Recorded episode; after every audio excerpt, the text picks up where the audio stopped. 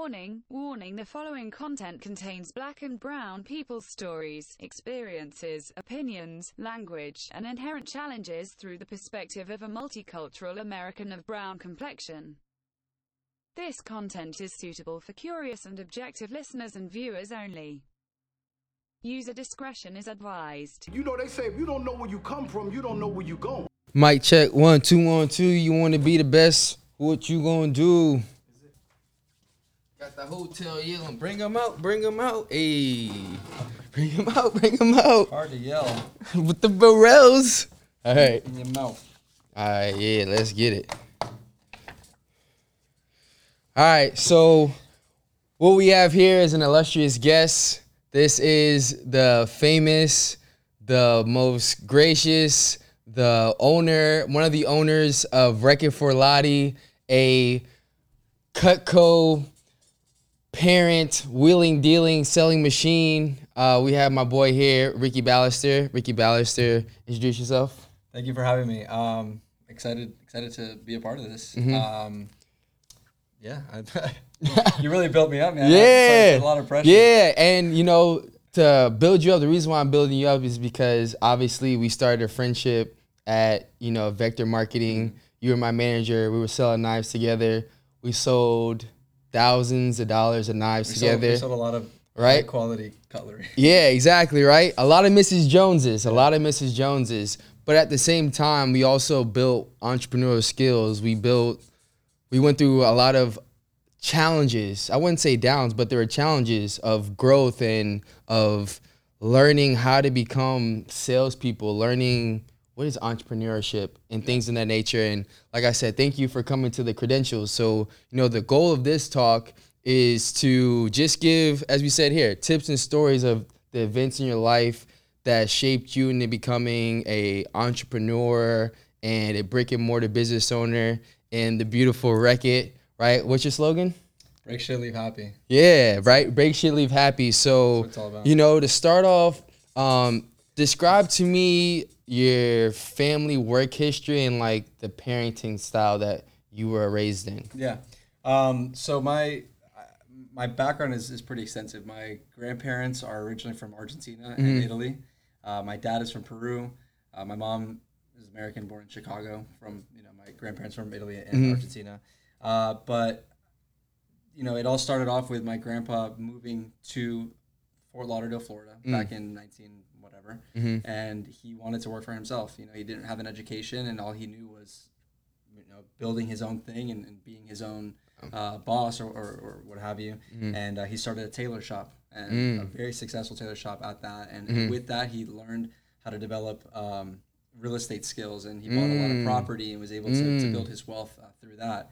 Uh, my dad on the other hand came from peru uh, son of, of, of a colonel of the air force in, in wow. peru yeah and um, you know my grandpa wanted him to pursue a career in, in the military and do that and he's like I, my passion is soccer i want, want to be a journalist he was always a very like outgoing outspoken person Mm. um, came to america with his seven siblings Okay. and um, he started a newspaper from, Wow. from scratch so started a newspaper did that for over 30 years Mm-hmm. and and with that was able to build a career within journalism and, for telemundo he worked for a lot of uh, broadcasting stations Wow. um, so the entrepreneur mindset has been ingrained in me Mm-hmm. Yeah. since as, It's your as long DNA. as I can remember. Yeah, I mean, I, I've, I've never not known what it's like for someone to work for someone, you know, Mm. just by the people that were in my life Mm-hmm. closest to me.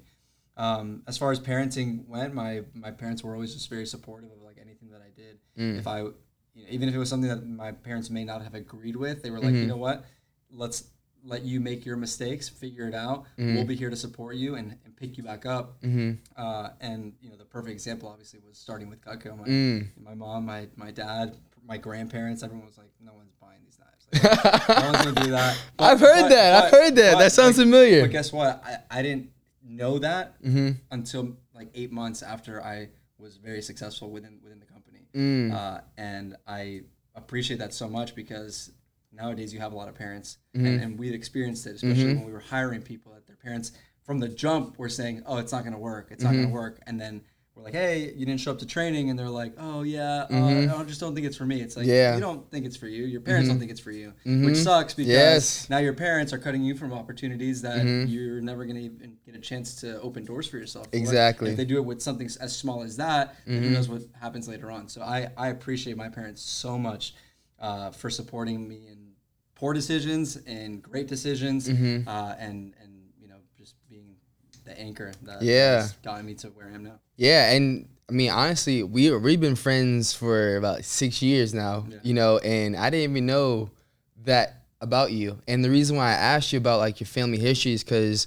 what I realized, you know, going through my experiences and just listening to stories like yourself, I'm like, damn, like your generation, like the people that come before you, really kind of dictate Pay, they pave that way. you know That- they have that- that, that mindset. yeah or they do those they have that those skill sets or characteristics that oh okay that makes sense as to why i'm doing what i'm doing so to go back into we'll, we'll fast forward into what i want to talk about but since you brought it up what made you want to do cutco like for me I knew that I wanted to be a sports executive. I wanted to be a business manager. So I knew I needed those skills in order, and I wanted to see if I can actually do sales, if I can actually speak to people, if I can actually hold conversations, if I can actually feel comfortable and confident making phone calls. Like for you, what was your why? Like, Um, I think I think you were far more wiser than I was. Yeah. Mm-hmm. uh, at the time, because for me, uh, my why was I'm working really. I I was working three jobs at the time. I was working at a retail shop. I was working at a bar, and I was working at a bounce house place. Mm-hmm. Damn. And and so like all I knew was just like. I, I like to make Hustle. money. Yeah, I like to make money. I like to buy nice things. I like Mm-hmm. to be able to afford the things that I want to afford and do whatever I want to do. But Mm-hmm. you know, when you're 18 years old, 19 years old, and you're working all the time, you really don't even have time to like enjoy those things. Mm-hmm. And so I remember when I when I got the call to because I was referred to by a friend that Mm. I knew very briefly, right? which which is crazy. Yeah. that's just how it works. You know, she ended up working for only like two months. Yeah. for four years. yeah, Um, but when I went there, my my manager at the time, Beck, Mm-hmm. uh, she she didn't even sell me on like what the opportunity was. Mm-hmm. She sold me on what she was trying to do, and all I wanted to do was help her. mm. So you bought into her vision. I bought into her vision. It was it wasn't like, oh, this thing is going to help me develop this and open doors Yeah. for here, and I can do this and that, and and it was. I'm trying to accomplish this thing. Here's how I'm going to do it with or without you. ah, and I'd like to do it with you. Mm-hmm. because you seem cool and whatever. But if it doesn't work out, then it is what it is. And I was like, no, no, no. Like I'm, I'm that guy for you. Like I got you. Mm-hmm. Yeah. And the opportunity to make money was, Exactly. was there as well. Exactly. Because realistically, like it's not sexy. hmm It's not sexy when you, when you, you know, you, oh, I got a job. Like, what are you doing? Like, "Oh, I'm, I'm selling. That's it, I'm selling knives. Yeah. You're not selling Lamborghinis. Yeah, yeah, exactly. Rolexes, you're selling, Exactly. Mm-hmm. You're selling knives, and it's it's just like it is what it is. But in that moment, I was like, you're two years older than I am. Mm-hmm. You have your own business. exactly. You're building this because you want to get to that point, and I want to help you, and then we'll figure out the rest. after that. Mm-hmm. Yeah, yeah. It's just like action, and then I'll worry about the planning. Right. Because sometimes, like you said, when you're just trying to figure it out, the best way to figure it out is just do something. Exactly. Just, just emo- take it's, the it's leap. emotion. It's yeah. emotion. And, and, you know, they always say like, don't make, don't make a, a you know, a decision based on an emotion. Mm-hmm. But sometimes like it's those emotions that lead you to the things that you wouldn't do if you were thinking logically. sometimes. Mm-hmm. Exactly. And that can open other opportunities for you as well. Exactly. And we're biological. Like we have emotions. It's it's natural. It's just a standpoint of understanding this is just an emotion. It's a brief feeling. It's not a permanent feeling. Exactly. And it's you know staying level headed. So to go to back to your point of you saying you work three jobs, you know, you just loved hustling. Honestly, throughout high school, I never worked. I just played basketball. I never had a job until I went to college. I my my mom's mindset was get him to college and then I gave you an opportunity and then I have faith I gave you a skill set that you can use to be successful. You on the other hand were like, I want to hustle. So like what was your family's um like conversations surrounding money, like your, the culture of your family around money? I think that's a great question. Mm-hmm. Um, I remember being in, in this like financial talk, and there was people that you know you have the families that don't talk about money, like we don't talk about money. Mm-hmm. Yeah, that was mine. There's people that are like way too open about their money. Mm-hmm. Or sorry, not not they're too open. They spend it because we have it, right? Mm-hmm. And there's the people that are like super frugal with it, right? And you have to have like a healthy balance. You have to have like a healthy understanding of- Mm-hmm. Exactly. of, your money. And I think my my family uh, one time, and this this is kind of a funny story. I remember one time, I think I was probably like I don't know, 13 at the time, Mm-hmm. and my sister was uh, she's five years younger, so she was eight years old, right? Mm-hmm. My parents like sit us down in the kitchen, and they're like, "We have something to tell you," and we're like, "Okay, like what's going on?" They're like, "We're broke. We have no money." and and I started crying. Yeah, that's real crying. though. I That's like, I real. was like, oh my, because you know we live in a nice house. We have a yeah. three bedroom, three and a half Mhm. bath, like you know, live in a, in a good Mhm. area. Like and how old were you again? I think I was thirteen. Okay, yeah. So you understood, So, like, like- you're understanding like what broke means. I understood what broke meant because I understood what broke meant because I remember maybe earlier that year Mm-hmm. it was when Xbox 360 came out and everyone and their mother was getting the Xbox. Everyone, everyone, everyone's getting the Xbox. Mm-hmm. And Christmas Day or uh, Noche Buena, Yeah, Christmas yeah. Eve, Yeah, my entire 24th. family gets together, and my one cousin, uh, Baron. Mm-hmm. He's we're opening up presents at midnight. He opens up a box and it's an Xbox, and I'm like, of Oh my course, like, God. of course this Yes. guy gets it, right? yeah. And I'm like, I'm not gonna get it because like Yeah. you know, I, I I knew that we I knew that my family like Mm-hmm. did well, but I you know I didn't know how well, Yeah. and so I was like, I'm I, I'm just not gonna get it. I'm not Mm-hmm. gonna get it. And then my my dad comes out of nowhere, like brings me a box, and I opened it. And it was an Xbox, and even right now, like, it gives me chills. Yeah. I was in tears, like I was so Damn, so happy, live. and I was Yeah. like, "Damn, maybe we do got it." Like, Yeah, you know? yeah, yeah, yeah. So then, like six months later, like we're broke, and I'm Yeah, like, "I'll return oh, the yeah. I've changed. I've Yeah, changed. yeah, like So- I want my bedroom. Yeah, exactly. So so uh, so anyway, and then they were like, you know, after they, they had their little Mm-hmm. their little tease about it, uh, they um they were like, oh, we're just kidding, whatever. And Mm-hmm. then sure enough, like a couple poor financial decisions, like, Yeah. we actually did have to like tighten up our belts. Mm-hmm. And so my my whole thing was always like, I don't want to rely on my parents to pay for my stuff. Mm-hmm. I uh, I'm not like a big horoscope guy, Mm-hmm. but I take a lot of pride in myself, and I take a lot of pride in the things that I purchase Mm-hmm. because I worked hard to get to that point and to be able to say like, oh, they didn't help me, you Mm-hmm. know, I did it on my own, and, and so for me. I remember when I first got my first job, my mom's like, "Like, what do you want a job for?" And I'm like, "I just want to have a job. Like, Exactly. people have jobs, and I Exactly. Mm-hmm. want money. I don't want to have to ask you for stuff. If I want to go to the movies, I don't want you to be like, "Oh, well, you know, you already went to the movies." Like, okay, Mm-hmm. Yeah. well, I have the money to go to the movies. Yeah, as much again, as I want. yeah. You know, like you have money to let me go to the movies once a week. Exactly. You know, so yeah. I wanted, I wanted at an early age that financial independence. Mm-hmm. Um, and so I got the first job, and the mom's like, "All right, well," and I'm like, my, my friend offered me another job at a different place. Mm-hmm. She's like, "Are you sure you want a second job?" Like at the time too, I was, uh, I, I used to dance, so I Mm-hmm. was dancing. I used to sing as well. like stripper. No, no, no. I didn't do ballet. I did, I did everything else. Stripping was just on the weekend. yeah. Uh, and then and then I also used to sing like in, Mm. in a choir that I sang from when I was in eight uh, when I was eight years old up until like 16, Oh, wow. 17 years old. And so uh, and so she's like, you know, you already kind of have your hands full. You know, are you sure you want to do that? I'm like, yeah, I want money. Mm-hmm. Yeah, not? exactly. I had the time. I went to, I went to a high school where I only went to school from Monday to Thursday, Mm. so I had Fridays off. Exactly. And I had That's a blessing. Yeah, and so I had extra time, and I'm like, why, you know, why not fill that time? It's, Mm-hmm. it's not like at, at the retail store I was working 40 hours. I was They Exactly. Mm-hmm. were giving me maybe like 15, 20 hours. I was 16, so like how much, you know, how much time do you want to give a younger person? you know? exactly. Um, so I guess in short, to answer your Mm-hmm. question about like just how much did we know about money? Um, you know, my parents were, you know, they, they saved money for trips. They, Mm-hmm. they saved money for the things that were important. Uh, we didn't spend, you know, we didn't spend a lot of money on like a nice TV or Mm-hmm. like really nice furniture. It was like, we're going to save so you can afford going on your trip with your choir so that your sister can afford to do things like that. Mm. Experiences. Yeah, and experiences exactly. Like we would go on a cruise or we, you know go on vacation. Mm-hmm. Memories. Like that. Yeah. So it was like for me, I was like, all right, well they they know how to spend their money, like, and I, I don't know how much they have, like, Mm-hmm. Yeah. and, and I and you know I don't think it's necessarily appropriate for them to, to tell you but- Mm-hmm. Exactly. But, but they would tell me about how to save it or how, how to use it and things that you know aren't worth it. But if it's worth it in that moment, then do it you know, because you get one chance Exactly. to, be here. So like take advantage of it. Exactly. And this is a good time to take a commercial break.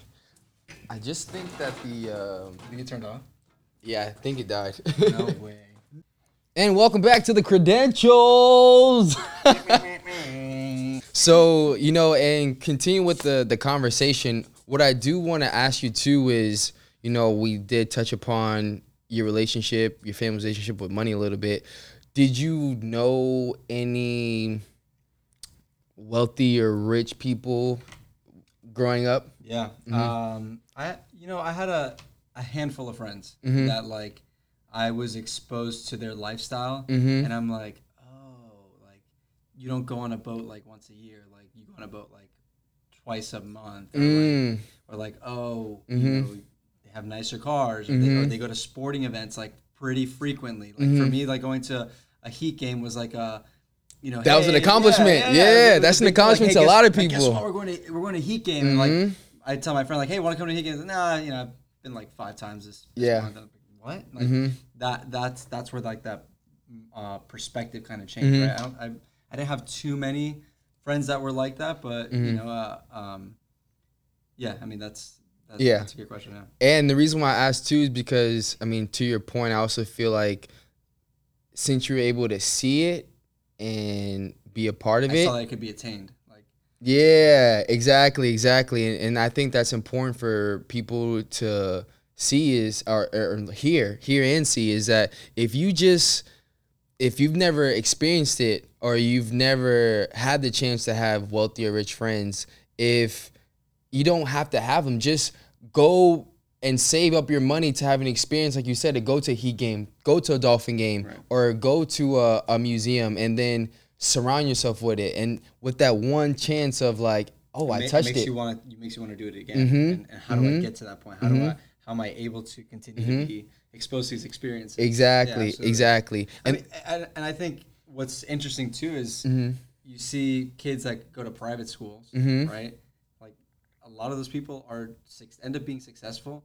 Yes, I, I ultimately you're paying for a better education, but at the Mm-hmm. same time, like all these people that are paying for better education can afford the to pay for this, and Mm-hmm. they have a lot of money and they have all these experiences, and so the kids that go to these schools are like, I never want to not have this. mm-hmm. So they find a way mm-hmm. to make sure that they continue that lifestyle throughout the mm-hmm. rest of their life. Mm-hmm. You know, And I think it's to what you're saying. I, I don't even think they pay for better education because I would argue you went to what, what high school again? Pompano High. I feel like Pompano High probably has a better curriculum than a lot of private schools.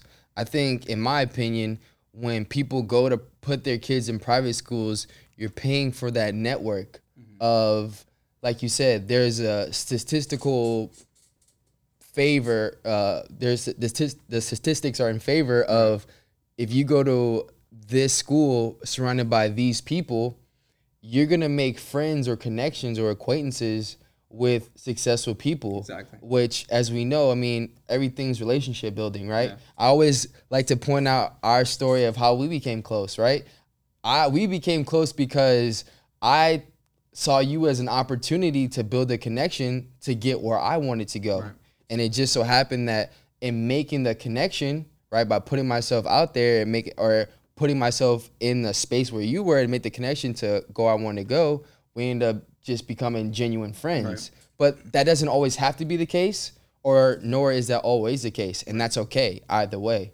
You know, I think it's just to your point of doing that work to get yourself in that situation.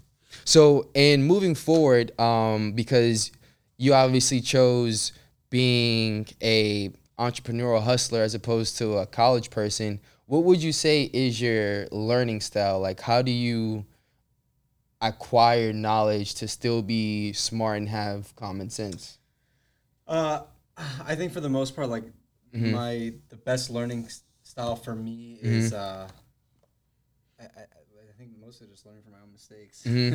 I think just like trying things out or seeing people do it and then just like replicating it. Mm-hmm. Um, I'm not. uh, Maybe I'm more of like an, an audio learner, but I'm not like I'm not a good reader. I'm- Mm-hmm. I'm not good at like reading something and and creating action from it. Mm-hmm. Uh, I'm, I'm better at like saying, okay, well, I see him doing it that way, and it work. It's working for him. So Mm-hmm. how do I do it that way and just do it also? Why not? Exactly. Plenty of pie to go around for everybody. Yeah, So it it's the same thing. And, and then and then for me, I mean, even with starting Wreck It, was just kind of like just, it's always trial and error. Mm-hmm. You know, you make a mistake and make a mistake and make a mistake until you find the solution. You Mm-hmm. know? And uh, you know, as cliche as it is, it's like uh, F doesn't stand for failure, or L doesn't stand for for loss. It stands for for lessons, Mm-hmm. and, and that's how you get to the next step. That's how you unravel the puzzle that you're trying to put together. You Mm-hmm. know? and, yeah. and it's to your point it's the the mindset right? It's the mindset that creates the action. Mm-hmm. If it's the mindset oh this is a challenge or this is a lesson then you're going to be more willing to give the effort and not really to put too much pressure on yourself on the result which then leads to a better result. As opposed to if you're looking at it as oh this is a loss right? Or this is a, something daunting then you put yourself in a negative mindset. So then it's that much harder. Yeah, and, and it's something you have to condition yourself to, right? Because people when Mm-hmm. so how do you condition yourself? Like what do you use to condition yourself to be to put yourself in a good mindset or to be prepared? Because as we know like sales being in business is very it's not really talked about or it's not really um, expressed a lot you know because when business owners you know you want to be strong for the team and set the tone but if you when business owners talk to other business owners they say Yeah, yeah, no, I, I agree. I think I think two things. Number one is eliminating fear. mm-hmm, Right, like fear is what prevents you from getting to what's on the other side, mm-hmm, and it's a fear of making a phone call, fear of asking a question, fear of a failure. Right, Mhm. like people are scared to do things because of how they'll feel about what it's gonna, what, what could potentially happen, or what potentially could not happen, and people are have that fear to take the first step. mm-hmm, The second thing is is just uh, you know you just you're just so used to it that it's just like hey this is gonna happen. mm-hmm, It's, it's inevitable. mm-hmm, Not everything is gonna go your way ever. mm-hmm. And when things go your way, you have to appreciate it. And when Mhm. things don't go your way, you have to you have to be aware of it. So it, it's it's a self awareness of like okay, I know that like being successful makes me feel some type of way, Mhm. and I know that failing makes me feel some type of way. Mm. So I want to feel more of that success, but I know that it's going to take me feeling, you know, not good about it. Yeah. A couple times to get there. Mhm. So I'm gonna do. I'm gonna take those punches, Mhm. and then I I'll see the light at the end of the tunnel. Right. It- Mhm. it's kind of like when you work out. Like Mhm. it hurts. It hurts Yeah. to work out, and it's painful. But then the results are like rewarding. Yeah. you feel more confident about taking your shirt off. You feel Mhm. more confident about like certain things. Mhm. That it's like Different pain- Yeah. That, that, that pain is that pain is temporary, and Mhm. then after that, it's you know you reap the benefits. And Mhm. so yeah that, that's the way that i condition myself i think i think you know in sales and and, Mhm. and what we learned one of the biggest things that you that we learned at vector was just like the intangible skills of just like a positive mindset you know Mhm. and i'm i personally am just so conditioned to be like a glass half full person Yeah. that i just i, I don't see like people immediately are like oh yeah but then this might happen and, and i never see it that way i'm always like but that could happen Exactly. like, yeah, that could happen for sure. Exactly. It's happened to that guy, happened to that guy, happened to Yeah. this guy. But what if it didn't happen Mhm. and then and then it could be good. It could Mhm. be really great. So it's just Mhm. like every every failed opportunity is an opportunity to learn from it and and make it better and fix it. Exactly. So now that you have said that about mindset, so your mindset initially with joining Vector was to help, right? Be someone that can help someone else reach their goals. Right. So what transitioned you to go from I want to help you with your goals to I want to pursue management and build my team and that type of route? Uh, so from what I, I had mentioned earlier, Mhm. um, I, I just I take a lot of pride. I take a lot of ownership Mhm. in in being original, Mhm. like in creating. Mhm. Um, and not to contradict myself, but I see someone that does something and that's cool. Mm-hmm. But I'm gonna I'm gonna replicate it, but I'm gonna do it my way Mm-hmm. because I want it to be the way that I did it, the way that I feel good about Mm-hmm. uh, what I what I did. And so Mhm.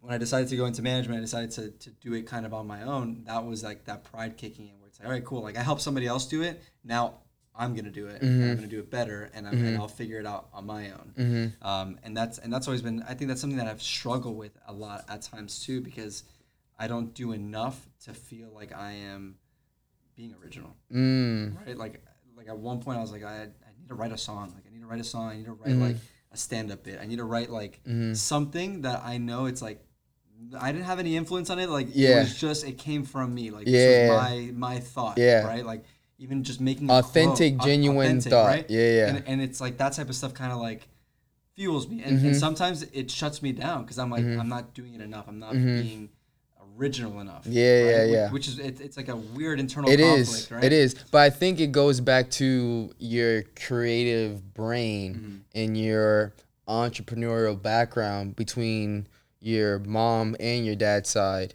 and the fact that you've been a singer and you play music or at least you sing music, right? So you're reading notes and I think it goes back to all those you know those factors and that combination it's like if you had to look at it back at now, it's like, oh, okay, I was screaming to be and do something successful, but it's like at the same time, you also didn't have the template. Right. And that goes back to your willingness to avoid the fear, mm-hmm. Which then allows you to just try different experiences, which then is putting your mind at ease because it's like, all right, I'm going to figure out my creative outlet. Right. Exactly. Exactly. I'm going to figure it out. Right. Yeah. So you said, and so continue on. Like, so you said that you, um, to recap, you uh, wanted to do it on your own, Right. trying to find a creative thought, and then what made, what was the turning point from you trying it to like being good at it? Yeah. Um, I mean, obviously repetition and just Mm-hmm. practice and like like that. That's what helped me be good at it. Mm-hmm. But I think what eventually like really fueled me and what what really motivated me Mm-hmm. was the idea of like building, Mm. right? And it's and and that's what like sparked the interest of like building my own business. Right? Mm-hmm. Like I could build it here. I could build it somewhere else. Um, creating something from scratch again, creating something that's original. Mm-hmm. Um, what motivated me too is was just like the people that I was working with, people that I was influencing, the people that I could see walk in the door as this person, and I knew what that opportunity could do for them and how they mm-hmm. could leave and how many doors it would open for them later on. Mm-hmm. So, like motivating, what motivated me was like the connections that I was creating mm-hmm. and the people that I was able to like impact and and influence to get them to the point where I was and then beyond. You know, obviously like it's cool at this point still getting phone calls or text messages saying like yo by the way like you know thank you so much Exactly. that was like that was crazy for me you know, like, that changed my life or that or Yeah. that that really put things into perspective for me you know I Mm-hmm. my parents worked nine to five jobs all their lives and that opportunity like opened my eyes of I never want to do that you Mm-hmm. know like I don't want to live my life for the next 40 years punching in and punching out Mm-hmm. and it made me realize that I wanted to start my own business and here I am doing you know XYZ or whatever is. Mm-hmm. So I, I think I think that like the people and, Mm-hmm. and that aspect of it like really motivated me at that point. hmm And I think it goes to your point of the opportunity of the sales opportunity and how it impacted you to make you see more and how the sales opportunity if as a youth you know high school college if you're exposed to it at that age you're able to realize that there is more because Yeah, as soon as soon as you're exposed to rejection, Mm-hmm. and as soon as you know how to, as soon as you become numb to rejection, Mm-hmm. it allow it, it allows you like you just unlock the next level to Mm. life, where now life hack doesn't matter. Yeah, like nothing Uh-huh. matters anymore. You Mm-hmm. can do anything, and if someone says like no, no, thank you, Mm-hmm. Yeah. not interested. All right, yeah right. or- because because when you first start off, you're like, yeah that's a fact They, hate me. You take it personal. I called you the, never- at my first appointment. Yeah. I was like, "Oh, I suck. I Yeah, can't do it." It's never That's it. Mm-hmm. personal. It's never you. It's that person. It's that that timing. It's it's their mindset, Mm-hmm. right? Uh, and at the end of the day, like not everything that you're selling is for everyone. Everyone, you know exactly. And what makes you a good salesperson is believing in it. Mm-hmm. Is, is believing in it. And for me, it was like it's a no brainer. Yeah. Like, why why would why would you say Yeah. no to me? But if you say no to me, like that's your loss. That's on Exactly. you because a you don't get to meet me, yeah. and b like Yeah. now you're missing out on something that is gonna be very good for you. yeah. And, yeah. Mm-hmm. and that goes with whatever. You know, even even when we started Wreck It too, it's like I would tell people about it and they're like, oh yeah, no one's gonna do that. Or, Mm-hmm. Why would someone spend money to like break stuff fun? All right, hey, it's not for you. No worries. You don't have to, you don't have to shoot my idea down. Like that's Mm-hmm. Okay. I offered it to you. Yeah. And if you don't think it's for you, like Yeah. that, that that's okay. but do you have friends or do you have family members? Yeah, always, or hey, always. do you have a business that may be interested? Right. So, all right, let's speed it up. Since since you uh, mentioned it already, you did vector. So, what made you transition from vector management to eventually coming up with this idea? Yeah. So uh, in 2016, Mm-hmm. I, I was a, Was gonna go full time, not full time, but I was already full time. I was gonna go into a district office, which means I would be in charge of Mm-hmm. Like a franchise? yeah, like a franchise, Okay. Mm-hmm. and, and, ha- and have my own my own office. Uh, And I just had a, I just had a change of heart. Mm-hmm. I uh, the people were great, the opportunity was great. Mm-hmm. Uh, at the time, my mentality was I don't want to keep building something over and over and over and over. And, Mm-hmm. that- and that's that's what I was experience. That's what I experienced in those three and a half years. Mm-hmm. Yeah. Because of the situation that I was in. Right. Yeah. Um, it's It's a seasonal. It's, a seasonal. op- it's thing, a right? seasonal thing. So it's, yeah. al- it's always building. It's always building. It's always building. And and I, and I get that. Like Yeah. that, that's fine. But in that moment, it wasn't for me. Yeah. I was like, I need I need something else. And not only that, I became a little bit more selfish, and I Mm-hmm. was like, I want to do something that's gonna that my uh, my direct actions are Mm-hmm. going to uh, affect my direct results. Mm-hmm. And so I decided that I wanted to go into real estate. okay. So um, I, I got my real estate license. I, I left there in, in November. I think I got my real estate license in January. Mm-hmm. Uh, for six months, I literally did nothing. Mm. I, uh, and, and I don't mean like nothing like within real estate. I didn't even work. Yeah. Uh, because I had like a lot of money saved up. Yeah. And I was like, hey, I Mm-hmm. don't need to work. I got I got 20k, right? And So before you continue on how you got the idea, that goes into my point. At that point, at that point in time, right? Because you're seeing a lot of money relative to you, Mm-hmm. right? Relative to the normal, quote unquote, normal kid, yeah, the, young no, the normal 21 year old. Yeah. normal 21 year old leaves college with 40k in debt. That- yeah. I'm 21 years old, leaving my college experience with $20,000 plus in my bank account. Exactly. So at that point, what value did you assign to money, and like, what did money represent to you? Um, I the thing is, I worked so much Mm-hmm. that I didn't have an opportunity to like really spend the money. Um, when I traveled, it was on the company's dollar. Mm-hmm. Uh, when I went out for dinners and stuff like that, it was with the company. Mm-hmm. Um, the only the biggest expense I ever had was like buying buying a new car. Mm-hmm. Uh, I yeah, I ended up getting like uh, at least a Kia Optima. Which at the time was like Official Mm-hmm. the NBA. Yeah, official of the NBA at the time, uh, and it was really nice. I mean, it was Yeah. a really nice car, and I was like, oh, uh, you know, big shy, Mm-hmm. spending 240 bucks a month on my car payment, whatever, this, that, Mm-hmm. the other, and uh, and so, and so when I when I left, I was like, oh, I have a lot of money, Mm-hmm. right?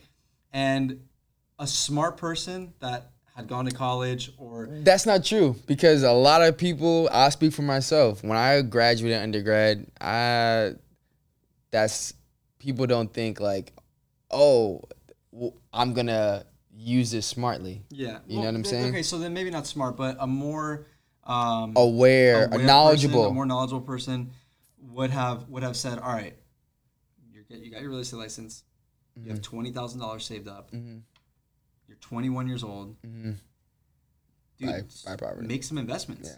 Buy a property, buy some stocks, Mm-hmm. do something with it, right? And I'll, I'll never blame my parents for anything, but I, I when I reflect on this moment, I Mm-hmm. think about my grandpa who always talks about like you should invest, you should invest, you should invest. In that moment, Mm.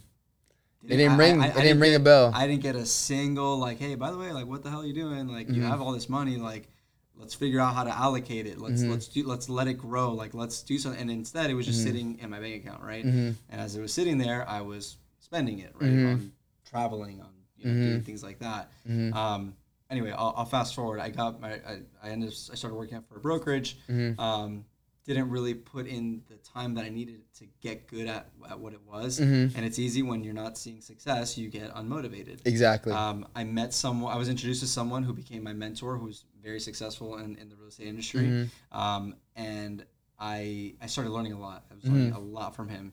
Uh, but at, at the same time, I wasn't doing much, and I and I didn't leave a place where I wasn't able to build on my own to go somewhere to build somebody else's dream, right? And so I got a little bit frustrated with that, and I ended up leaving, right? And and and leaving, it kind of like set me back a little bit more because I was like, all right, cool, now I have to do this on my own again, and I need more help. So Exactly. It was kind of like a, an error on my part. yeah. Around that time, my sister was working at the Apple store, Mm-hmm. and she uh, she comes home one day and she's like, dude, I'm gonna lose it. Like, I'm just like snap a computer Mm-hmm. over my knee one of these days. And I'm like, I'm like, yeah, I know. I'm like it's whatever, she's stress, right? Mm-hmm. And she's like, my friend, uh, we, we were talking, and he said there's there's a place where you can actually like, do something like that. Like you can break stuff like recreate like for fun, right? Mm-hmm.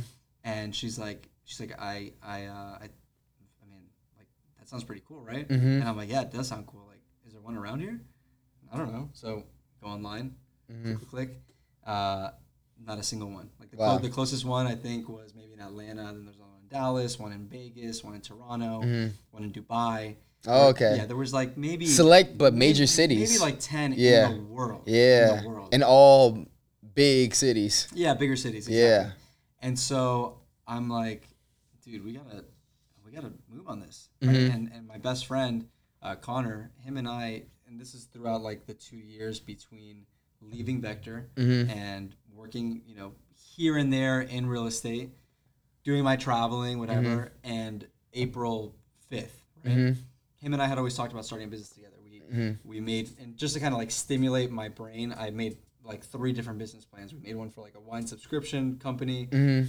not wine, but like um, like alcohol paraphernalia. Okay. right? Yeah. So it would be like a Like subscription mugs. box that yeah, you- Yeah. you would get like two craft beers, Ah, a, okay. a bottle of wine, a- Yeah. Mm-hmm. a, wine opener, it would, a decanter, you know, whatever it was, and get- All in one. yeah, exactly. And you would get that like every three months or something Mm-hmm. for a subscription. I thought, you know, whatever. We did a whole business plan for it. I did a whole business plan for like a paddleboarding company. Uh, I whole- remember that. Yeah, yeah, yeah, I remember for, that. Mm-hmm. For a whole T-shirt thing. So it, you know, we were always like trying to scheme to like Exactly. What, what are we gonna start? What are we gonna create? right? Exactly. And so I told my sister, I'm like, hey, look, Connor and I, like, we've talked about starting a business together. I know he would be down to do this. Like, we gotta Mm-hmm. get him in on it. And so we call him.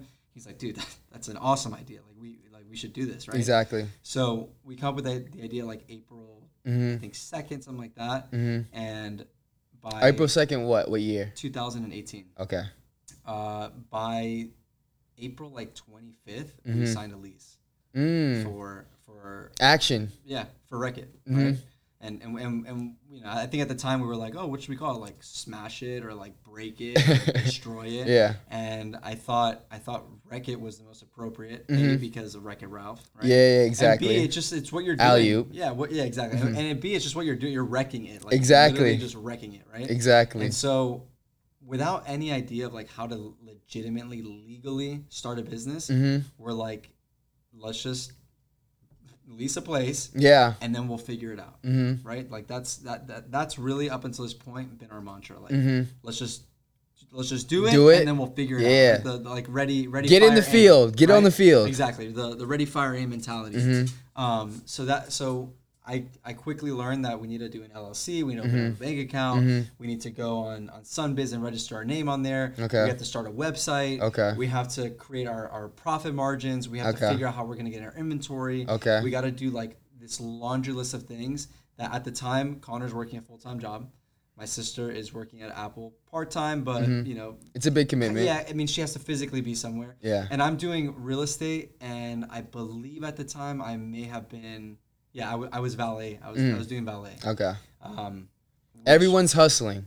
everyone's hustling. Yeah, we're, we're all working. And and throughout the time that I was like getting the ball rolling with real estate, I worked valet. I, w- I, I did um, uh, I, I worked as a, a food runner, right? And and to me like taking So those- you were the original DoorDash. yeah taking taking jobs like those were kind of like a, a gut punch because I Yeah. was coming from a, a job where I was making really good money, and then I was like, I, I shouldn't be should Yeah. working in a restaurant, right? And, and it, re- it really humbled me. So so off that point, how did you handle your financial hardship in the sense that it's not a hardship as far as hey, I had everything and now I'm living on the streets, but it was it is a financial hardship as far as I was successful, I was profitable, I was really making really good money, and now I'm DoorDash and and figuring it out and struggling again. I'm not the expert no more. Exactly. Now I'm the novice. So how did you like work Yeah, through that? Uh, I mean, you know, it's.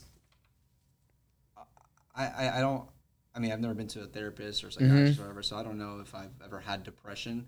Uh, but I've had a lot of lack of motivation. Yeah. And and so when you when you get to the point where you see your money going down, like Mm-hmm. again, twenty thousand dollars is not a lot. It's not a lot of money, but Relative though. relative, yeah. But again, when you're 21, Yeah. you don't really have a lot of expenses. Context, yeah. it is a lot of money. Yeah. Right? So all of a sudden, like my bank account gets down to like eight thousand, and I'm like, yo, I gotta figure something out here. So I'm Mm-hmm. like, I'm gonna I'm gonna go get a job at, at a restaurant because this real estate thing, like it, I'm building it, Mm-hmm. and it's not gonna happen overnight. And at some point, like I will start making good money from it, but I need I I, I can't let my money be completely depleted. Exactly. So I started working at, at a restaurant, Mm-hmm. and I'm like, oh man, this like this sucks. Like, Mm-hmm.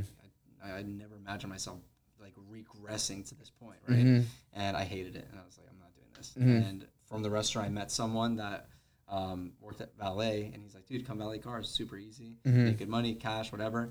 I'm like, all right. So I, I started doing that, and and it was just like, it was very humbling because I'm Mm-hmm. like, damn, I was at a certain point, I'm here now. But you got to do what you got to do. Exactly. At the end of the day, like you have to do what you have to do, and you can't just sit and wait for something to happen. Mm-hmm. Like, you have to create action, and that action of working somewhere that I would never imagine myself working made me like made me so hungry to Mm-hmm. get the hell out of there and be like, I want to see this in my rearview mirror and never think about it ever again because Mm-hmm. this is not where I should be and it's not where I'm going to be. Um, so when we when we started Wreck Mindset. yeah. So when we started Wreck It, uh, I think I had maybe like five thousand dollars in my account, Mm. and I needed to put in like twenty five hundred. Mm-hmm. I'm like, all right, here it goes. Like, Mm-hmm. I'm, you know, and I have a six hundred dollar car payment at, at the time as well. Damn. So- so From I- 240 600? Yeah, yeah, yeah. Because I, yeah, because I thought it was a fucking big shot. Yeah. I'm like, let me let me go get an Audi. I'm like, it's fine. I got it. Like, I'm in real estate now. I'm gonna start making like bank. I- You know, you. Need. That's real, though. Yeah, you need. A I'm ni- glad you're sharing. Mm-hmm. like like you need a nicer car because I look like I'm 12, and so when I pull up to someone that wants me to show them a five hundred thousand dollar home or a million dollar home. They don't want to trust someone that looks like a kid with their with their Mm-hmm. Or at least that's what that's your how you, The thing, the yeah. thing is, the thing is, I didn't want to believe that, and unfortunately, it, it's true. Okay. Unfortunately, it is. Okay. True. I mean, there's only so much that you can do Mm-hmm. that prevents like these, like uh, unless unless that person, knows you. not e- not even familiar, unless that person was in your shoes Mm. and that person went through what you went through, they're not going to give you the time of day Mm. Okay. because. If, if they did go through that stuff, they'd be like, "It's fine. You Yeah. look young. I was. I also look like Yeah. that. Don't worry. I understand. I, understand. know you're still smart Yeah, or yeah, yeah. whatever. and I know, mm-hmm. I know you, you're not gonna, gonna mm-hmm. screw me over. Mm-hmm. But if there's someone that like never went through that struggle, like always look their age or whatever it is, they, they they judge you. People prejudge. Yeah, and, and, that's true. And, it, it is That's- what it is. yeah, yeah. So I was like, all right, well, if I have a nicer car, I, I'm gonna dress in a, in a suit. Like Mm-hmm. I have no facial hair, so like that doesn't help me. Yeah, yeah, exactly. Um, like maybe that that will mean something. And Mm-hmm. and for what it's worth, like it did help in certain situations. I mean, you know. But uh anyway, so I, ha- I have this car payment. I have five thousand dollars to my name. I put like twenty five hundred dollars in. Mm-hmm. I have pretty much like seven car payments as my you know Oh, as- wow. like, like in, in my bank account. Oh, wow, yeah, yeah. Like, Oh, yeah, like, yeah. For the next seven Yeah, months. rational And out, meanwhile, yeah. I'm like still working this valet job, and I'm Mm-hmm. like, I'm like, no, like we're, we're gonna make Wreck It happen.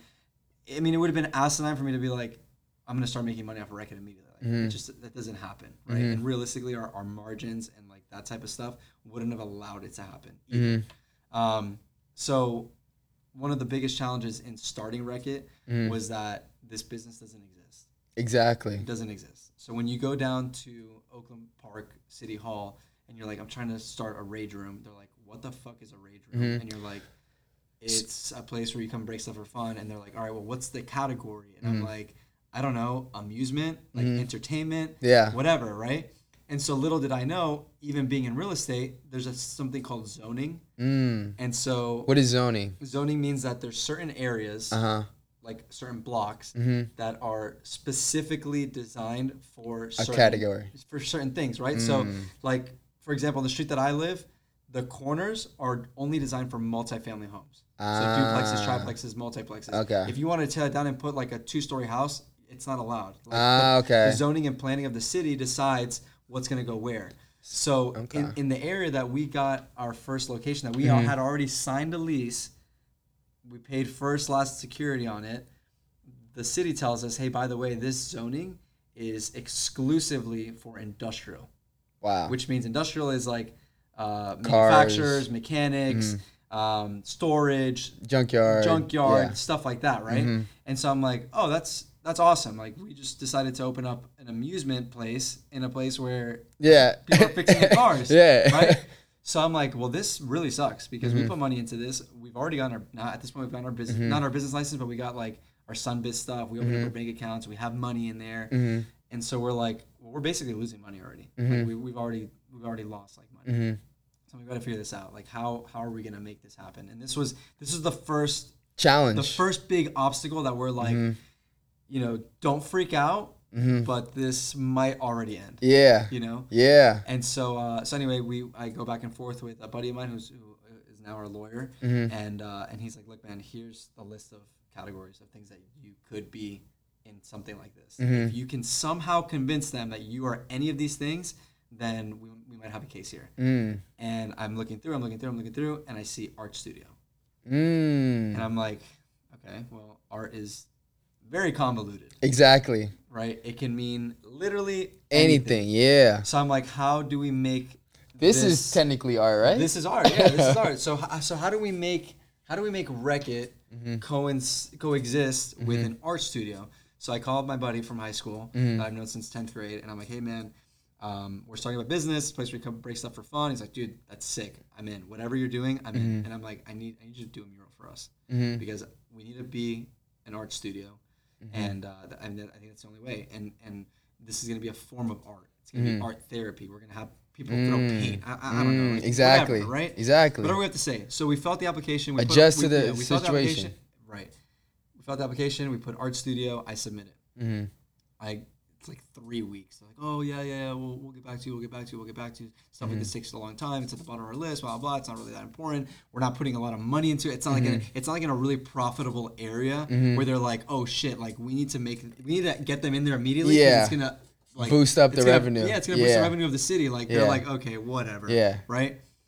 You're literally Gilbert Arenas. Like you're the first scoring point guard, so it's like oh, scoring point guard. You know what I'm saying? so like you're making it up. Yeah, Yeah, yeah, you're yeah. making it up as you go. Yeah. So so I'm like I'm like we, I mean I don't, this is it. Like this is literally what will determine whether or not we can go into business. Mm-hmm. After going back and forth, finally they call us and they're like, "You're approved," and it was just like the biggest sigh of relief. Mm-hmm. So June fifteenth, we have our launch party. We invite a hundred of our closest friends, and we we basically did like a, uh, a bunch of like raffles and stuff like that to raise money. Mm-hmm. Um, and then August seventeenth, our official our official launch day. Mm. Um, and and and actually, now that I'm remembering, June fifteenth was before we were even approved. Juneteenth. Yeah. June- Wow. Juneteenth, yeah, yeah, okay, yeah, so you blew, blew me we down had the the line, yeah, game. Okay, okay, okay. So, so yeah, so we basically threw a launch party before we even knew that we were going to be able to Mm-hmm. officially open. And when we got the green light, we were like, all right, we're open for business. August Mm-hmm. 17th, put out some ads, immediately started getting calls. And we're like, oh my God. like, people, This is people- working. yeah, people, people- want to break crazy. shit Yeah, and leave yeah. happy. people want to people want to spend money mm-hmm. to break things and then leave. Mm-hmm. And they'll be What a, happy. wow, what a concept! What a concept! I mean, I'm telling you, I told so many people about this, Mm-hmm. and obviously, like my enthusiasm was like, "Oh yeah, yeah!" Like they were like, "Oh yeah, it's gonna work," but Mm-hmm. they're like, "Dude, it's, not, it's just not gonna work. Yeah. No one's coming to break stuff for fun. Mm-hmm. Like why? I could do it. I could do my backyard. right? Exactly. Like, I heard I heard that so many times. Like, why would I do that? I could do my backyard. Really? But not everyone has a backyard. Yeah. And people have neighbors Mm-hmm. who are gonna call the cops Exactly. because they'll think it's domestic violence or something. Exactly. You can't break stuff on the side of the road because you'll get arrested for it. Like, There's dogs in the grass. Come on. right? Exactly. Yeah, their Come little on. paws. Yeah. So so anyway, so so we end up launching. Um, we didn't get off to like the best start, obviously. Mm-hmm. At the time, 2018, no one even knows rage rooms exist. Exactly. I mean, it's kind of like if you want a Chinese restaurant, you type in "Where do I find Chinese food?" Yeah. and then it pops up. Mhm. But no one is on Google searching "Where can I go break things for fun?" Because Exactly. no one knows that that exists. Like Even ne- now, even now, even- it's yeah, still even now, a niche now. I mean, I'll, I'll get to this later, but the reason why I think now it's become Get so to it now. is because you have all these TV shows like The Bachelor, you have TV shows like Working Moms, Mm. uh, Spanish TV shows, you have uh, influencers like the Kardashians or David Dobrik or Will Smith who have been to these places Ah. and have shown it on their Oh, okay. And their know, platform. Mm-hmm. on their shows or their platform, and then people are like, "Wait a second, this is There's it. a place where you can Yeah. break stuff for fun. yeah. Oh look, one right next to my house. Yeah. And then and then we book. I mean, the, the amount of times I'm like, oh, how'd you hear about us? And they're like, watching the I was watching The Bachelor. and I'm like, it's perfectly normal. Yeah. You're not the first, not the last. yeah, person. yeah. So I think your story is a testament of, you know, they always say life, uh, everything happens like it's meant to be, right? Or everything happens for this reason. And I'm always like, well, people forget to finish that saying, and it's always based on the actions and choices that you make.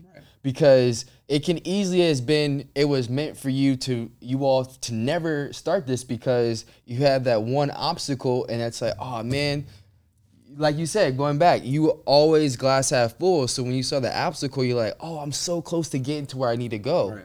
Instead of being a glass half empty and being like, that's the obstacle. Damn, it wasn't meant to be. All right, Yeah. everyone wrap everything up. Right. You well, know? and, and, and the other the other mentality and the other thing that I just like always remember is Mm-hmm. just failure is just not an option. Mm-hmm. It's not, like we're gonna make this happen. I don't know how it's gonna happen, Mm-hmm. but it will happen because I've already talked about it, and there's Mm-hmm. no way I'm gonna say, "Oh yeah, that one thing that was and, and it Mm-hmm. didn't, didn't work out." No, like it's gonna work out. It always it will always work Mm-hmm. out because you get what you want. Exactly. And, and and if you have any say in it, then it will happen. Exactly. And I think it also, to add to your point, it's just a matter of it's not that failure won't happen. It's just you won't let that be the end result. Yeah, exactly. You know? Exactly. That, that, that's what I mean by that. Yeah, you just like failure is a part of everything. You know, this podcast is not perfect. This show, whatever you want to call it, is not perfect. Every time when someone goes to wreck something, they're not gonna hit it correctly. You know, they might be like me, hit this tree stump instead of the bottle. Three times in a row. you know you know what i'm saying but it's like i didn't at the end of the day i still hit the bottle because i didn't want failure to be the end result. Right. you know i'm not gonna let something stop me from accomplishing my goal. It just i think it goes back to another thing you know patience and resilience. So how do you build those two like those two skills or characteristics? How have you built them? I, I mean, my my personality Mm-hmm. uh, doesn't really allow me to be patient because I, like I want things now. Mm-hmm. Um, I always want it. Like I just like I don't want to wait. I, I I say that I like building, but I don't like the process of building. mm-hmm. that's You real know, like I I, I don't want to learn how to play the violin. I just want to know how to play the violin, right? And I for that reason I'll never learn how to play. The yeah violin. I don't want to learn how to speak Italian. I just want to like boom. I, know Italian. Parmigiano, yeah, yeah, Yeah, yeah, yeah. and so like and, and so I, I think Mm-hmm. patience is something that you don't really learn it's just Mm-hmm. forced Mm, and it just is what it is. mhm, i mean at the end of the day there's only so much that you can do to get to where you want to be as fast as you want to get there Mm-hmm. and inevitably like it's, it's all time Mm-hmm. you, just have to, you just have to wait on it and, and the time will come when it does Mm-hmm. as far as resilience goes um, if you're passionate about something enough and, Mm-hmm. and you know your why just figure it out you always figure it out and and that and again that's just been our mantra It's Mm-hmm. been our mantra and i will tell you this it, it only gets you so far right okay, exactly. because now where we're at two and a half years later we can't afford to just figure it out Mm-hmm. right there's certain things that we have to that are, needs to be calculated Mm. because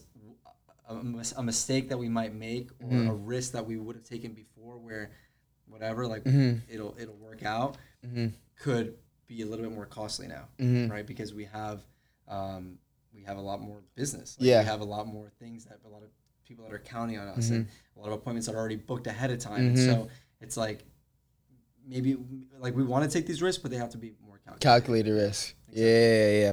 So, and going back to resilience and you know perseverance, is there like books, podcasts, music, or something of that nature that you think helps aid you in that? So it died again, but you check on it died when right before you got into the um so I have two more questions, 25 and 26. um, I, I think there's not many. I don't really read a lot of books. Mm-hmm. I don't read any books at all. Uh, in fact, this year my goal is to start reading. And I want to. I want to do. I want to start off with like even just four books Mm-hmm. uh, this year, just you know, because you set a goal that's too high, and then you're like, oh, I didn't do Mm-hmm. enough. So I think four is like attainable. Anyway, um, Even just one. yeah, even just one realistically. I can't even tell you last Real talk. book. Yeah, me too. Real talk. because I, I I'm I'd rather listen and, and not to say like reading is a waste of time. It's not. There's- but but I'd rather like be driving and be listening to a podcast versus like sitting down in my living room where when I could be doing like other things either socially mm-hmm. or even working where I'm mm-hmm. just like an hour just went by of me watching or like reading a book. Mm-hmm. And I'm not I don't really watch too much TV so it's not like it's like you can be like oh well you watch an hour of TV how come you can't watch an, or read an, for Yeah. an hour like it just I, yeah, even that. I- I don't. I, I don't do that either. yeah. Um, but but I, I, what I will say is one of the things that I, I do give a lot of credit to is uh, a podcast called uh, "How I Built This" by NPR, and I think there's several podcasts that I listened to on there from the Chipotle one, uh, Airbnb, mm. One Eight Hundred Got Junk, uh, mm. Tom's, where there were just like little bits and pieces that that like spark things, right? And, and little mm. light bulbs. Like, I, I can't pinpoint, and in that moment, I didn't pinpoint necessarily like, oh my god, like I took this away from it. Mm-hmm. But I think there were things that they said at, at the time that at some point. I, I was I thought maybe it was like an original idea of mine. And it was like oh no, like, because of that. Yeah, yeah, yeah. Uh, but what I, what I will say is one of the things that I learned from that from all of those podcasts Mm-hmm. that seems to have just been a consistent factor is they all said that they all had like a little bit of luck Mm. and and and it's funny because it's like oh well you know luck is intangible Exactly. It's- it's- you can't you can't say like oh we're gonna get lucky like at some point we're gonna get lucky like, Mm-hmm. Yeah. you have to and people say oh well you create your own luck and it's just it, it just happens i remember listening to the mark cuban one and, and Mm-hmm. he's like i got lucky because i just figured that this might work and then it just did right Mm. and and there's there's a, a famous quote by uh, uh, Se- i think it's seneca and, and and oprah said it it's Mm-hmm. Okay. it's it's luck is preparation meeting opportunity Mm. and I think that's so true because I mean, you know, if an opportunity presents itself but you're not prepared for that moment, exactly, you're not going to seize it. So Exactly. It's all the work that you put in, and then that opportunity just coming around, and you're like, oh, wait a second, there it is, and Yeah. boom, Yeah. Mm-hmm. and then that catapults you to the next thing, and that helps you become. You know what you were, or helps you accomplish what it was that you were trying to accomplish, and Mm-hmm. and I'll tell you what, we've we've had a lot of of those lucky moments here, Mm-hmm. and it was because of the position that we had put ourselves in that allowed us to be able to Mm-hmm. like capture that moment and call it Mm-hmm. luck, right? Um, you know, and I, I can give you some examples of that, but uh, yeah, I mean, that, that Well, give us one example of a lucky situation with Wreck It outside of you telling us how you got lucky to basically find a category to fit your business in, so where you could be, you know, have that commercial zone space. But besides that, what's another, one more lucky situation would you say?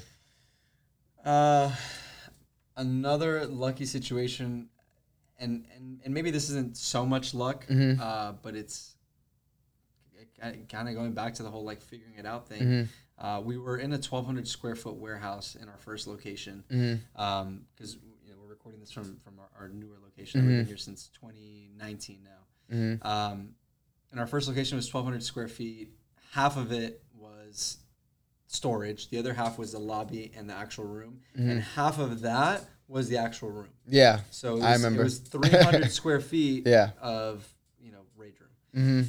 and realistically, you could fit maybe four people in there, like not even comfortably. Mm-hmm. Yeah. Okay. And so we had people that were calling us saying, "Hey, we want to come with eight people."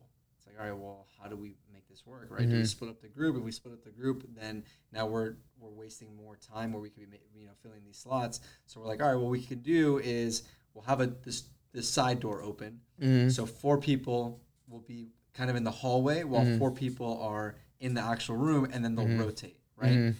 And then one day we get a phone call and they say, "Hey, uh, you know, we want to do a corporate event. There's 16 of us. You know, uh, can you make that happen?" Mm-hmm. And I think it might have been a month where we were like a little bit, like we might have been a little bit slower. Mhm. And I'm like, guys, we can't, we can't miss out on this. Yeah. we have, we have to, we have to make this happen. Mhm. Uh, mind you, the location that we're in also had no parking. yeah, We're in the, this back warehouse area, kind of even sketchy to like get back. like I would I would come to the front, I would come to like the street side Mm-hmm. to people like, hey, we're over here. Like, oh, just come with me. this is normal. Yeah.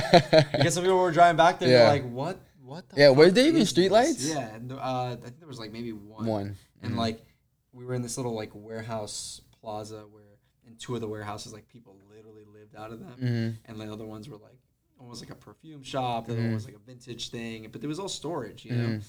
Anyway, so we don't have any parking. So this this this company calls, hey, we want to come with 16 people. You know, can you accommodate? And I'm like, uh, yes, we can. Uh, what we can do, what a lot of people do when they, when they come here, is uh, with a group like this, is eight people will do the session, and the other eight people uh, will go down uh, to a bar like nearby, uh, and you know they'll get drinks, and when they're done, then they just swap. And they're like, oh, people do that. I'm like, yeah, yeah, they do that all the time.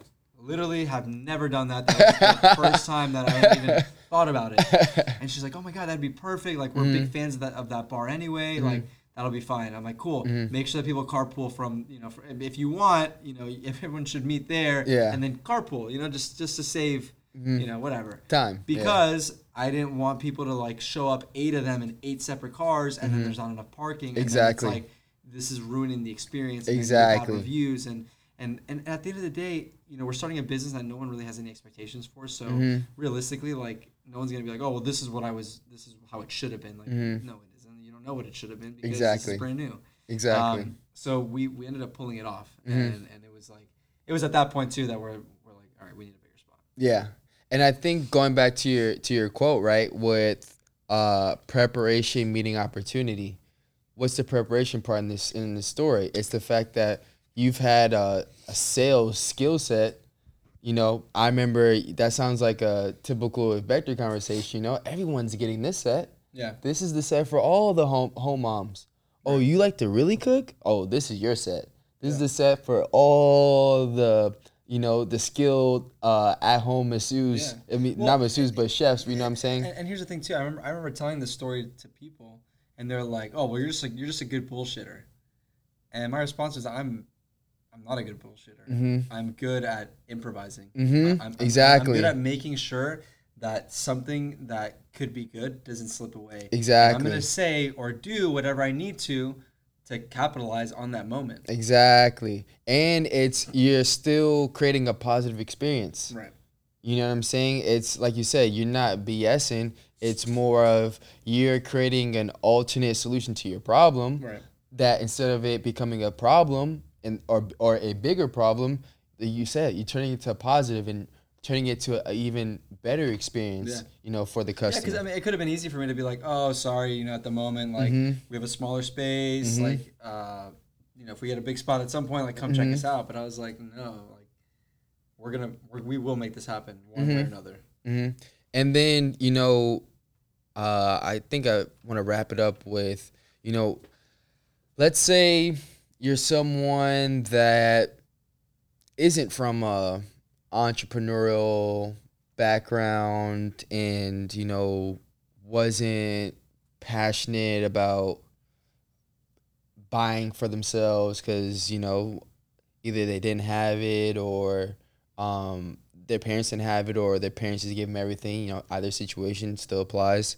So, what would you give some action steps to like a person who didn't have the self motivation or the drive to do the type of experiences that you know me and you have done? Like, what would you tell that person to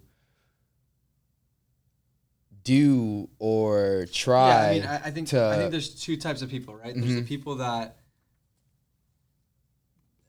have always thought about what it's like, Mm-hmm. like what's it like on the other side if I did do that, if, I, Mm. if I did try being an entrepreneur, if I did try starting my own business, something like that. And then there's the people that it's just not for them, Mm-hmm.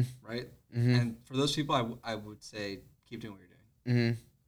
Keep working nine to 5 Mhm. Keep you know doing the thing that makes you happy and, and comfortable, and that, Mhm. that's fine. Like I'm not judging you for it. that. Mhm. That's totally fine. But if you're the person that says, "My family's always told me no," Mm-hmm. I've never seen any success like uh, directly, Yeah. like within my family or my Mhm. close friend group. But I know that I could be successful at this. Mm-hmm. What, what, what do you What do you actually have to lose? Mm.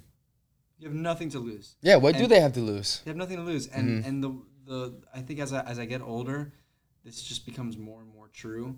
And I remember at, at one point I was like like really scared to die, like I, mm-hmm. I, I just was. Mm-hmm. And now, like the thought of we only have one opportunity on this planet, and like I just want to be so happy. Mm-hmm. You know, just do what makes you happy. Do what you think makes you happy. And if it doesn't make you happy, scrap it and do something else. Mm-hmm. But always wondering what if will make you miserable. Mm-hmm. And there's nothing worse than like looking back on the past and being like, damn, I should have done that. Or Mm-hmm. what if that would have happened? Mhm. did it, you know, Mm-hmm. seize the moment, take the opportunity, make make mistakes, Mm-hmm. fall on your face, get back up, try something different. I mean, in the past two years, I've I've, I've had so many jobs. Like it's like I had a lot of jobs. Mm-hmm. Yeah. Because I even left real estate. I, I was working. I was working at Wreck It, obviously, build building Wreck It. Mm-hmm. The first year, I worked my ass off. So real estate kind of just like was on the back burner. Exactly. So in 2019, So let me ask you a question. While you were working Wreck It, are you working another job? yeah, I was working at Wreck It. I Mm-hmm. was working in real estate, and I was still valeting. Mm. Yeah, Okay. Because I'm glad you're sharing that because it just goes to show that when you are building something, you might have to Oh, you still need, you need something else. Yeah. because well, not that you need, but if you're coming from a position where you don't have, right, then knuckle up, exactly. right, and make the the adjustment and you know build another stream of income from yourself. Exactly, exactly. And and you know, unfortunately, I I decided to leave real estate because at the time Mm-hmm. my mentality was I want Wreck It to succeed before I want my real estate career to succeed, Mm, and one of them's got to give. exactly. So I left real estate to focus more on Wreck It, but Mm-hmm. I was like, I still need another stream of income. Mhm. So I went into merchant cash advance, which is you know helping people with, with small business loans Mm-hmm. and, and that sort of thing. And it was a nine to five job, and I was Yeah. like, this is not for me. Mhm. And then from there, I started working for a solar company. hmm Yeah. And and but here's the thing though, right? I learned how to make like two, 250 phone calls in one day. I learned how to like handle other objections. I learned how to like through through the, the merchant cash Yeah. thing, right? And then I go into working for a solar company where it was almost like very similar to, to Vector in the sense where I believe so much in the product that it was just a it's a no brainer. Exactly. And I learned other skills with that. And what happens? It leads me back to real estate hmm a, a little less than a year later, hmm 11 months later. And now I'm in a position where I'm a property manager. hmm I have a real estate license. I'm about to get my CAM license. hmm Wreck It is thriving. And it's just, at the end of the day, like, I know that I'm happy. I know that Mm-hmm. I'm doing what is going to make me be happy. And I know that 10 years from now, I can look back and say, you know what? You did your thing. Mm-hmm. And maybe maybe it's going to get me to the where I want to be. Maybe it won't. But in this moment, in this very moment right now, I'm, I'm happy. Yeah, and I think you know it's it's it's tough. Like a lot of times we intertwine success and happiness, mm-hmm. you know, and they're, in my opinion, two different things. However, you know, dealing with the fact that we're in a business oriented country, a lot of times happiness is dependent upon success. Sure. So it's I'm glad you shared that, you know, you kind of keep them independent, you know, where your your uh, happiness is based on the success of just doing it, not Right. the actual success of oh, I made 10 million, 100 million or whatever. It's just I did it. Yeah, I'm, no, I'm doing yeah, it. and, and, and I, I- continuing to I do feel it. fulfilled, right? Yeah. Mm-hmm. Like, at this point in my life, financially, I'm not where I want to be. Yeah. At all. Uh-huh. I'm I'm just not Mm-hmm. right. But now I have two vehicles, potentially a third one, potentially a fourth one, that are going to get me there. And I Mm-hmm. Know that on a daily basis, the things that I'm doing Mm-hmm. make me happy, Exactly. and I'm going to continue to, to build that happiness through what I'm doing. And and I think that's important too, right? For for for any entrepreneur, right? Like you have to reflect on the things that make you happy aside from working. Yeah. Like spending time with friends, going to the movies, um, you know, Whatever makes- whatever makes you happy. Whatever it is, because Yeah, whatever makes you happy. That, also helps you determine your why too, right? It's like why am I working? I'm working so that I can travel more. Exactly. I'm doing this so that I can get more tattoos. I'm Exactly. doing that because I want to have a nice car. you know, Exactly. like, Want to keep a haircut, whatever the case may Exactly. be. Yeah, hundred percent. Right, Mm-hmm. hundred percent. Like just keeping up with yourself and, and, and grooming yourself, and that that. Want to get my hair and my nails done. Right. Yeah. Absolutely. hmm And uh, I'll we'll end it off on this. Like, what what excites you about what Wreck It's doing? Like, what do you all have going on, and like, how can people be a part of this experience? Yeah. How can they break some shit and leave happy? So two years later, uh, Mm-hmm. we're in a three thousand square foot uh, location. Mm-hmm. Uh, our room is almost three times the size. Mm-hmm. Uh, we have variety of packages. We have memberships that we just launched. We Mm-hmm. have gift cards. We have merchandise. Uh, we have a pretty solid social media following. Yeah. I think at this point locally, Mm-hmm. uh, we have influencers that have been here. We have athletes that have been here. Mm-hmm. Um, I mean, it's it's crazy and Mm-hmm. and not to get off topic again here, but I think one of the biggest things for us is that when we initially opened, we just thought it was gonna be a place for people to come and like just break stuff for Exactly. fun, right? Mhm. And it really is so much more. Like there's people Mm-hmm. that come here after like a long day, or after a long week, or Mm. after a divorce, or after death, or after getting fired, Mm. and they use this. They really use this as, as an emotional outlet, Mm-hmm. and, and it, I think that's one of the most satisfying things for us. But Mm-hmm. um, you know, we're we're still growing very quickly. Mm-hmm. Uh, we're ta- we're taking the necessary steps now to scale Mm-hmm. in the right direction and scaling a calculated you know scale so that Yeah. we're not uh, we don't implode Exactly. the worst that could happen. Exactly. Uh, but I, you know, I'm proud to say that we survived our first two years in business, which a lot of businesses don't do. and COVID, you survived we, COVID. We survived. We survived working with friends and family, which is also a challenge in and of itself. Exactly. And we survived a pandemic. I mean, that's that's a testament to everything that we put into it. It's a testament to. I mean, realistically, too. The I- quality I, I Mm-hmm. almost have to thank COVID and thank everything that's going on in our country and in this world Mm. because people are now more stressed than ever. Mm. And so, you know, it, it is. I feel like it is a direct correlation. I don't obviously I don't don't Mm-hmm. Yeah, want that to yeah, happen, yeah, but, yeah. Um, you know, it, it's it's part of the reason that It's the we- reality we live. It's it's part of the reason why we've done so well. So, Mm-hmm. um, you know, you can get a hold of us on uh, Wreck It underscore FTL. Mm-hmm. You can check us out on our website, wreckitfortlaudy.com. Mm-hmm. Uh, you can call us. You can donate stuff. We're always taking donations. And um, yeah, I'm- you know, thanks for having me. Thanks Yeah. for hearing my story, yeah, the Wreck It story. yeah, And, yeah. uh, much success to you. Yeah, exactly. And and like I said, thank you, Ricky, for you know allowing me to come here and film and share your story, your tip, your tips, your experiences, and that's the goal of this, right? Um, the goal of this is to create an outlet, a platform where young people can learn about different traits, learn about different skills, learn about different professions, learn about just what it takes to be successful and what to expect because life is statistics. So if you're offering your information and your experience, then the statistics show if a person, you know, can use that to their advantage, they're going to have a better likelihood of future success or future happiness, wherever or both, you know, whatever they want to pursue. And like I said, I just thank you for being a part of the conversation and sharing your experiences. And you know the merch is dope quality is on point. You know that's why i was gonna wear my my gear but i was like nah i'll wreck your stuff because it's Since quality. I like the quality. I like the quality. Quality over quantity right? Exactly. so uh like i said i thank you all for being part of this experience and uh see you all next time. It's a sweet quality deal, street music. That was some good stuff. Generational Sports Partnerships and Productions appreciates you viewing and or listening to this original content series. Let this empower you towards positive action. Now let's be great. Goodbye.